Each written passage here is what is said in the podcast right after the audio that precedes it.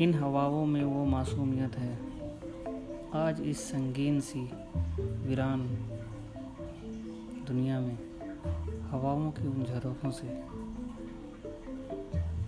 एक ठंडी सी एहसास आ रही है।